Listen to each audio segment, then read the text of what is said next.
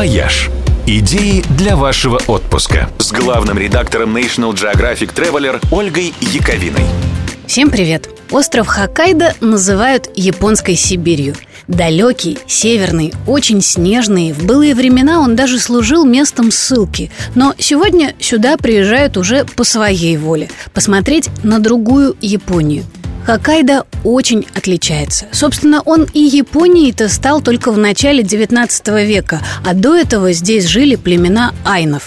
Этакие японские индейцы с собственной культурой, образом жизни и культом медведя. Поэтому на Хоккайдо нет старинных пагод, замков, ландшафтных садов с многовековой историей древних храмов. Зато есть красивая и дикая природа. Целых шесть национальных парков – с красивейшими озерами и вулканическими пейзажами. Шесть вулканов Хоккайдо, кстати, являются действующими, в том числе Хоккайдская Фудзияма, стратовулкан Йотей, вокруг которого расположены главные горнолыжные курорты острова Нисека и Русуцу. Зимой на остров стоит ехать главным образом ради них, потому что такого интересного и крутого катания больше нигде на свете не найти. Но эта причина не единственная. Хоккайдо – это одна из главных точек мира не только для горнолыжников, но и для гурманов.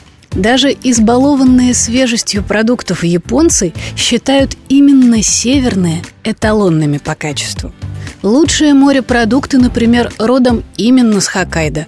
Особенно хороши, по всеобщему мнению, здесь морские ежи, крабы, гребешки и озерные устрицы. Вот просто лучшие в мире. В аэропорту Саппора прямо даже стоят огромные холодильники со всевозможными морскими гадами, и все везут их домой в качестве сувениров. А еще главный местный съедобный сувенир – это сладости. Они тоже считаются лучшими в стране. И, кстати, еще про Хоккайдо.